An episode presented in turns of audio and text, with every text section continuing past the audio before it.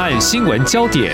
焦点时事探索，两岸互动交流，请听中央广播电台新闻部制作的《两岸 ING》。听众朋友您好，我是黄丽杰，欢迎收听《两岸 ING》，我们三十分钟一起掌握新闻时事焦点。这几年，其实我有留意到，专家忧心南海主权争议一旦处理不好，可能会酿成冲突。这情况等同，甚至会不亚于台海危机。那么，台湾在南海，我们有太平岛，就是在南沙群岛这边，我们有我们的主权。而中国大陆比较受到关注是，呃，在填海海造陆的军事化行动，在南海的议题这个部分哦，嗯，当中其实听众朋友应该还有印象，二零一六年。设在荷兰海牙的常设仲裁法院做出一项南海仲裁结果，明确否决了中国对仁爱礁还有被认定为菲律宾专属经济区一部分水域的主权主张。之前在节目当中，我们也有多个面向的探讨。而今天要特别来谈的是美国和菲律宾目前正在进行的一项年度军演。其实谈到美菲的军演，那么有资料显示，可能已经有三十年左右的时间，而今年规模。可以说是史上最大的，因为从动员人数、演习地点还有项目来看哦，其实应该透露了一些讯息，特别是在美中对立格局之下，尤其美国似乎是强化印太区域的一个经营。怎么样来观察这一次美菲军演所显示的重要的讯息？我们特别邀请国防安全研究院中共政军与作战概念研究所副研究员黄宗鼎解析探讨，非常欢迎副研究员，您好。哎，主持人好。嗯，这个美菲联合军演行之有年哦，今年演习时间是从十一号到二十八号举行，参加的军演人数双方一共有一万七千六百人，其中大约一万两千人是来自美国，并且还包含了一些水上实弹演习哦。我想首先请副研究员来让听众朋友更清楚了解。一般来讲，没有什么特殊状况的话，哈，这个军演当然有时候也是要啊练兵操枪。但是如果说这个规模比较大的话，当然可能就是有些状况。但是很多人可能很想知道，美菲为什么多年来有这个联合军演的共识跟这样的做法呢？OK，好，呃，美菲的军事关系呢，事实上从呃一九五一年啊双方建立这个共同防御条约一路以来，啊就不断的。变化啊，那在呃菲律宾这个民族主义使然之下呢，美军呢在一九九二年的时候呢，退出了我们大家常听到的这个苏比克湾这边。嗯，那其后的这个呃美菲的军事关系呢，事实上就是在少量的呃美国驻军的情况之下，哈，嗯，那在呃维持一个最基本的安全关系。嗯。那我们这一次看到这个肩并肩的演习呢，它是让法律的来源是一九九八年的这个部队访问协定啊，也就是在菲律宾宪法目前规定说，呃，这个不得设置啊提供外人使用的军事基地的情况之下，如何让呃美军在菲律宾维持最小的存在呢？那在一九九八年的时候，双方呃来通过这个。呃，部队访问协议的签署，作为一个美军在呃菲国最小存在，乃至于跟啊、呃、菲律宾来进行军事演习的这样的一个基础。好，那我们看这个肩并肩演习这一次呢，其实有很多特点嘛，哈。第一个就是它的演习的性质哈，跟以往不太一样啊，也就是呃在以往的肩并肩演习，它是比较。注重反恐啊，人道救援救灾这些面向上面啊，那这一次的演习呢，在性质上面，他会去强调所谓啊海上防卫、啊海域意识等等啊，这当然就牵涉到中非之间这个南海的这个紧张关系啊，那特别是。我们在呃这个演习的科目上面，我们也可以看到跟以往有很大的不同、嗯、啊，是，也就是像有沉船演习，好、嗯啊，还有两栖夺岛的作战演习，嗯、啊，那以这个沉船演习来说呢，它的设定的标的就是在吕宋岛北方的叫三毛里市的这个省份哈。嗯嗯。那这个省份有什么特殊之处呢？哈，就是说它这个演习地点呢也有蹊跷哈，就是它的所在呢就是有我们刚刚提到的这个著名的苏比克湾。嗯。好，也就是美军呃在这个一九九二年长期这个驻守的基地。好，那现在仍然有一些美军出入的。这个苏比克湾，好，那另外就是距离这个中非的在南海争议的这个主要标的，所谓黄岩岛，我们叫民主礁这边哈，是也是距离这个三毛里斯省很近，所以不管是演习科目啊，还是这个演习地点哈，是我们都可以看到跟以往反恐跟人道。性质为主的演习很是不一样的地方。嗯，是。我想请教副研究员，您提到中非冲突，嗯，这几年有什么让菲律宾觉得需要有一些防卫的演练，然后美国也会来帮他们？呃，有什么样的情势是一个擦枪走火吗？还是多年来的演变呢？OK，其实非中关系呢，在。呃，杜特地时期呢，我们所熟知的中非友善的这个背景之下呢，哈，它其实也暗暗的衍生许多问题啊。那事实上到呃小马可是接任总统之后呢，这些问题就慢慢的浮现出来哈。比如说我们所熟知的一带一路哈，在菲律宾的这边的基础建设呢，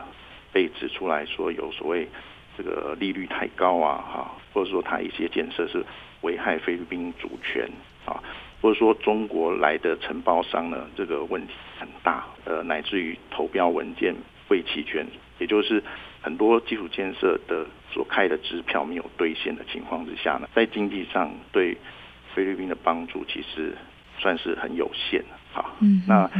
传统上呢，菲律宾人也对于中国的这个观感不佳哈。像二零二零年的民调显示，就是菲律宾人对中国的观感是由差转为更差哦。那另外就是在非国政军界哈，嗯，其实我们知道美国曾经殖民菲律宾的情况下，所以呃很多的菲律宾的军政界人士他都是呃亲美派好。嗯哼。那不论是之前跟小马可仕啊竞选的几位呃总统候选人啊，他们在南海问题上面都是比较是呃反中的那一边的哈，那甚至于刚才过世的这个菲国前外长罗萨里欧哈，嗯，就是主持人刚刚提到南海仲裁案这个菲国的提案者哈，他就是毕业于纽约大学哈，所以是传统的亲美派啊，那再加上。菲律宾这几年在中国看到它很多所谓灰色地带作为啊，嗯。比如说用水炮来攻击这个菲律宾的公务船哈，或者说在菲律宾认定的专属经济区跟他的岛礁周围呢非法逗留啊，或是说用海上民兵船包围啊，嗯或是用火控雷达瞄准菲律宾的船只，用军用雷射到这个菲律宾的海警啊，乃至于有中共的这个电侦船呢在靠近。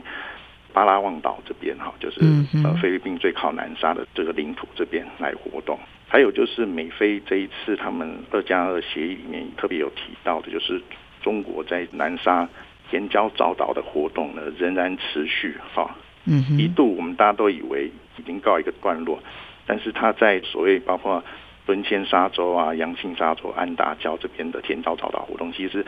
不止威胁菲律宾的这个所占的中业岛，事实上，对于台湾的太平岛也是在旁边，是威胁很大。那最后就是能源短缺的问题哈，因为在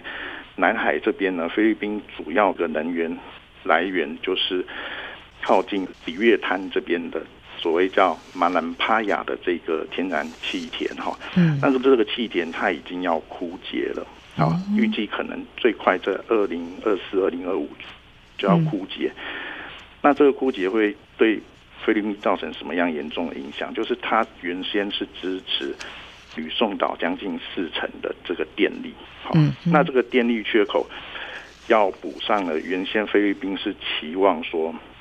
另外一个在呃南沙的气田哈叫做三帕吉塔，好，嗯，但是这个气田就在中国近期的这个海警或是军舰的活动之下呢，让菲律宾其实没有办法靠近这边，好，嗯，那也就是说，即便中非在二零一八年有签署所谓联合开发油气的合作合作备忘录，嗯，但是中国在这边的强势活动，让包括像二零一九年的时候。嗯。他在里约滩还撞沉了这个菲律宾的渔船，哈，把二十二名船员带走。这类的事件让菲律宾觉得说，我跟你搁置争议，啊，但是并没有让我跟你在南海的这个合作，哈，有比较平顺的进展，并没有对中非关系有实质性的注意。那再加上小马可是商人之后，哈，嗯，大家可能没注意到他。是自兼啊农业部长啊，那他在这个农业的问题上面，主要就有提到，就是说中国的这个走私的蔬菜，包括这个蒜啊，哈，还有这个葱这些东西呢，事实上是让菲律宾的农民很头痛哈，因为中国的走私蔬菜它的售价是低于菲律宾当地农民所种植的哈，所以呃，这种种的问题让。菲律宾觉得说，可能没有办法再采取以往的这种呃战略示好的方式来跟北京互动。哦，原来是这样哦。我想是有一些近年演变哈，还有就说，即便他们签了中非的南海油气的开发合作，但是菲律宾方面呢可能会有所迟疑的。不过在今年年初的时候，小马可是呢。到了中国大陆去访问，在他去年就任的时候呢，他还有提到呃，愿意跟中国交往，而且强调中国是他们非常强而有力的一个伙伴哈。但是呢，事实上在他们南海主权的争议上呢，似乎会让他们在真正落实的行动上呢，菲律宾可能是有所考量的哦。那这样子一个情况之下。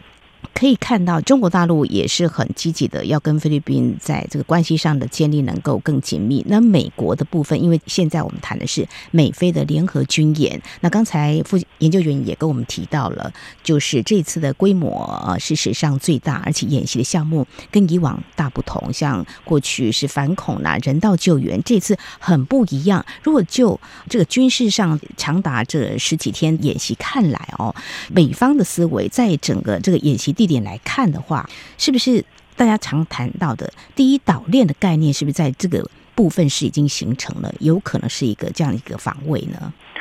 是的，就是说美军在这一次跟菲律宾的演习哈，规模是比以往大很多，就跟美军呃意图在加强第一岛链，特别是南段的这个防卫有极大的关系。好，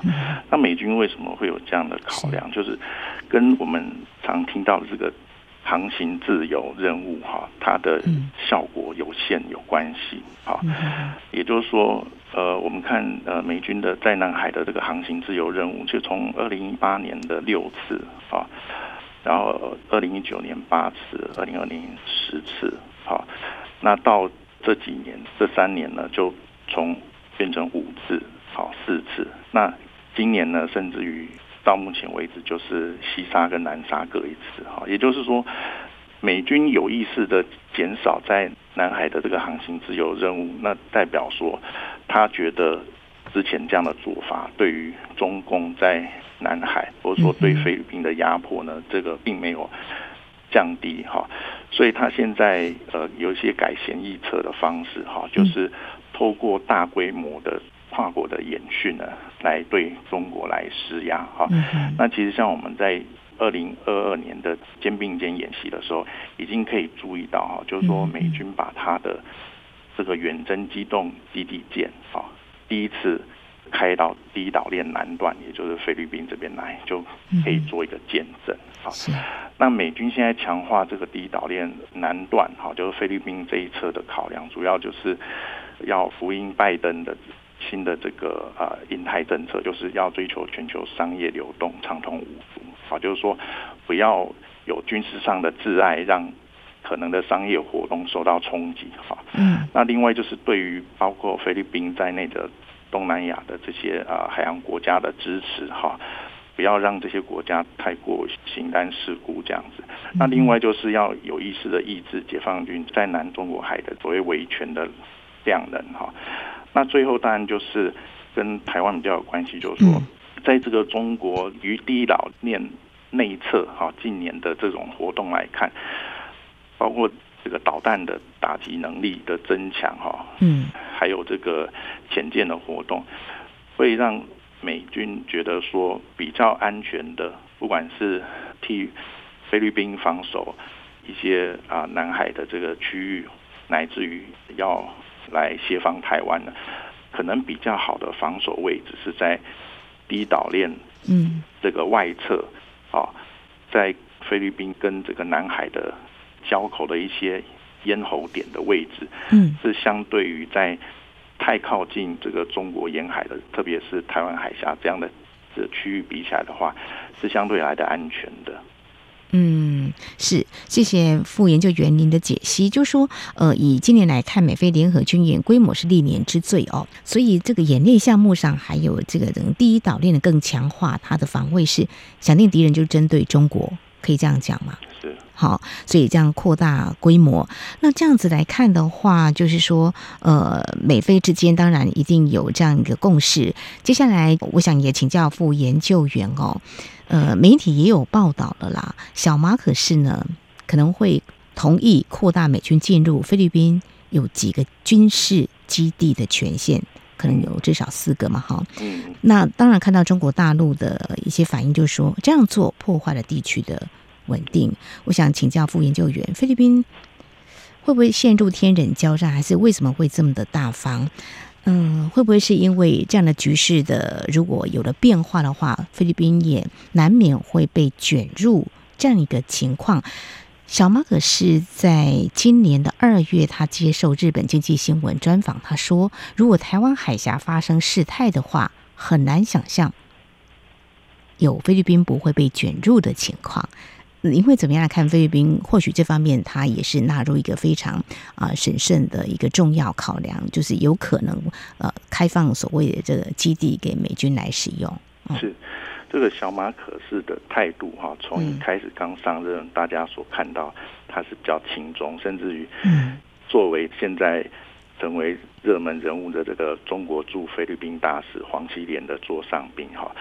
这样的这种比较相对于。亲中的这样一个态度，怎么样转变到现在，好像呃，就是跟美国肩并肩哈，一起来强势的对应中国哈。这样的转变，除了我们刚刚提到的，就是啊非中关系的这个瓶颈哈，有几点因素的影响哈。那另外就是菲律宾其实还是一个民主国家哈，那它。不光是意有意识到，就说这个美菲共同防御条约并非就是单向的美军来提供菲律宾保护，而是也有另外一部分在互惠的概念下，当美军在第一岛链的作战这个需求有存在的情况下，菲律宾也应该要提供相应的支持。好，这是美菲共同防御条约下一个基本的概念，所以菲律宾不觉得。在法律上，他可以呃规避在美军在战争期间他所要提供的这个帮助的义务。那另外在地缘上面呢，菲律宾确实跟台海非常靠近啊，所以他也没有办法去规避冲突的波及啊。那另外就是在民主的概念上面，光是目前的台海危机，事实上在呃俄乌战争以来，我们看到。呃，菲律宾的态度事实上也是比较倾靠向美国这一边的哈，嗯，不管是对于俄罗斯的立场，认为他是确实是侵略者哈，然后在呃俄乌战争刚爆发的时候，杜特地都表示说愿意让美军使用基地啊，那另外是现任的呃菲律宾驻美大使罗曼德斯，其实。他之前也像主持人刚刚提到哈，就是说外界都很关心，如果发生台海冲突的话，那菲律宾会怎么表表现哈？那他也很明白的表示说，会让美军来使用基地啊。所以呃，事实上菲律宾会有这样的态度呢，主要还是跟民主国家的本质，就是说不管是反侵略还是说重视国际人格这样的这个思维，还有传统的精美的这种影响都有关系。嗯，是。刚刚副研究员有提到，菲律宾其实距离台湾算近的哈，因为如果从菲律宾的首都马尼拉所在的吕宋岛北端。算的话呢，距台湾最南端大概是三百五十公里。好，让大家有这样子的一个概念哦。如果台海有事的话，或南海这个地方有些啊争议冲突的话，那到底整个情势会怎么样演变？菲律宾会没事吗？那美国现在有强化第一岛链的这样一个防卫的概念哦。当然，有一些国家，包括日本啊、韩国都有相应的一些动作。那菲律宾他们会做些什么呢？那在这里的话，我想就继续也请教副研。研究员哦，如果说美菲啊，呃，在目前的联合军演已经有扩大规模，那也显示了某些讯息的话，那可以这样子来观察。目前看起来，就说，那中国大陆势力在这个区域可能就会受到某种限制或局限喽。嗯，当然，所以现在就是中国这方面在呃菲律宾呃同意美军提升这个双方的军演的规格。呃，乃至于主持人刚提到的哈，有四个这个重要的基地的使用，其中三个是啊非常的靠近台湾，是在吕宋岛北端的这个位置哈，会让中共急跳脚啊。那其背后的原因，就是因为原先的美菲军事合作，它是主要关照的标的是南海。就是菲律宾所占的南海岛礁这边，但是现在美菲的这个演习的标的，还有它的走向啊，都越来越靠近台海这边来。嗯，那菲律宾也不隐藏说，他对于这个美军一旦有需要的话，他会在台海这边的这个战场来协助他的这样的一个情况之下，那中国认为这个美菲军事合作已经出格了哈，从这个。南海的标的转移到这个台海的标的，那被认为踩到红线，所以他才会有一些那种很跳脚的这样的一个说法哈，就是说讲到菲律宾应该要体认到，就是说在台湾有他将近十五万的劳工哈，那他们的安全是不是也要注意的问题？那当然也让菲律宾十分的不满哈。那我是觉得说中国这样的做法是十分的。智的哈，因为事实上，菲律宾这个国家从西班牙到美国殖民以来的，它的民族主义呢，都是一个很强烈的，通常是政治运作的这个核心力量啊。特别像刚提到这个苏比克湾哈，它在那边有一个金色女神像哈，就是放飞这个和平鸽啊。然后呢，女神像下面有十二个参议员的手印，这就是在一九九一年决议要让美军退出菲律宾，好，就是说不能再使用菲律宾的军事基地的情况下，哈，他们这个送和美军离开苏比克湾，所以在那边留下了一个这样的印记，哈，所以菲律宾的这个民族意识如此强烈的情况之下呢，美国即使要恢复跟他的合作关系，都要亦步亦趋的，生怕刺激菲律宾敏感的民族主义神经，那。中国却是反其道而行，哈，用这种威迫式的方式，那这样子反而会让呃菲律宾方面会有更强大的反中的力量。那像现在我们就注意到，小马可斯已经决定要召见中国大使这样的一个情况发生了。嗯哼，所以呢，尽管就是“一带一路”呢，在菲律宾也有推往这边，这是中国大陆推动的政策。但是呢，这是不是菲律宾他所想要只有这个呢？其实他还有更多呃，可能中国大陆未尽了解的哦。但是我们也看到，中国外长秦刚二十一号就会前往菲律宾访问了。到底要从事哪方面的沟通吗？要说服吗？或拉拢菲律宾吗？呃，我想这也是一个关注焦点。不过在在今天我们呃刚。才透过副研究员的解析，可以知道美菲二加二的会谈，还有美菲目前联合军演规模提升呢，都可以想见他们的关系已经啊大有提升哦。那当然，我们今天谈到这个南海这个地方的区域，其实很重要，就牵涉到台海。那我们台湾可能会受到相关的牵动，就台湾的角色其实也蛮重要的。那台湾可能会受到什么样影响？或许我们是不是也要做一些因应调整，来应对这个新的局势的发展？是的，我真的很谢谢主持人特别提到这个问题哈，因为我长期以来观察，我觉得台湾比较面向于低岛链北段，也就是。台日的关系，或者说比较关注于美日的安保合作的发展，但事实上，我们在南方的这个菲律宾也是一个重要的可以合作的伙伴，特别是我们的这主要的盟友哈，美国跟菲律宾也是有美菲共同防御条约的关系。嗯，我相信大家都看过这个《明天过后》这部电影哈，这部电影里面提到就是说，在这个寒害之下哈。美国人第一次哈穿越南部的边界，要进入墨西哥的这个领土里面，好，这当然是一个现代性的反讽，就是呃，我们看到平常都是菲律宾人要跨越北越呃美国的这个边界哈，嗯那这部电影值得让我们深思的，就是说，我们应该在防范未然的最低标准之下。要去加强跟菲律宾的关系，好，而不是等到有事情了才意识到这个菲律宾的存在跟可能的合作关系。像这一次的美菲军演呢，呃，我们刚刚主持人也提到，就是说美军在菲律宾同意之下，也可以使用吕宋岛的北部的基地哈，有一个这个拉楼机场，还有一个海军基地叫卡米罗。特别是卡米罗欧西亚这个海军基地呢，它在这一次演习里面呢，是有进行所谓大规模伤患处置的这样的演练。好，那这个大规模伤患有可能是战争时候的美军，嗯，但有没有可能也是战争之后从台湾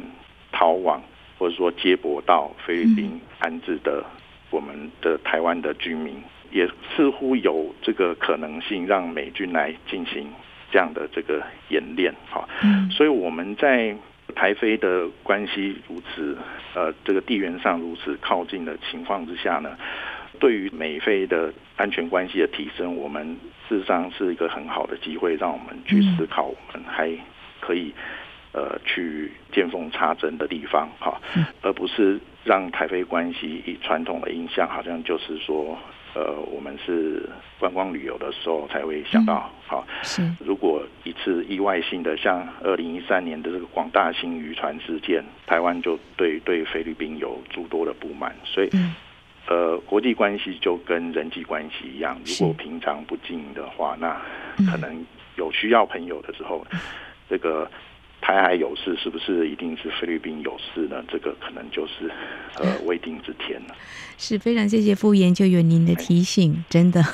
嗯，我觉得交朋友也是要长时间的经营哦。那现在整个啊区域情势的演变，真的是也不容我们不再重视。正是今天我们谈的南海的可能冲突或台海的冲突，其实呢，这也是告诉我们，呃，除了关心，事实上呢，我相信政府也会开始有一些新的思维来应对整个局势发展。那菲律宾还有美国，他们从啊、这次的联合军演，我们可以看到他们的一些思维考量。那我想，我们台湾也应该有应应的作为才是。好，我们在今天针对今年的美菲两国联合军演，在这几年美中是趋于对抗，而且菲律宾对外态度，我想去年年开始小马可是上任之后呢，目前应该是比较亲美的哈，都是有他们的国家利益的考量。那么怎么样来看这整个区域情势变化，还有对台海问题的牵动呢？我们在今天非常谢谢国防院中共政军与作战概念研究所副研究员黄宗鼎非常专业的解析、探讨还有建议，非常谢谢你，谢谢，谢谢主持人，谢谢。好，以上就是今天两岸局节目，非常感谢听众朋友您的收听，华丽姐祝福您，我们下次同时间空中再会。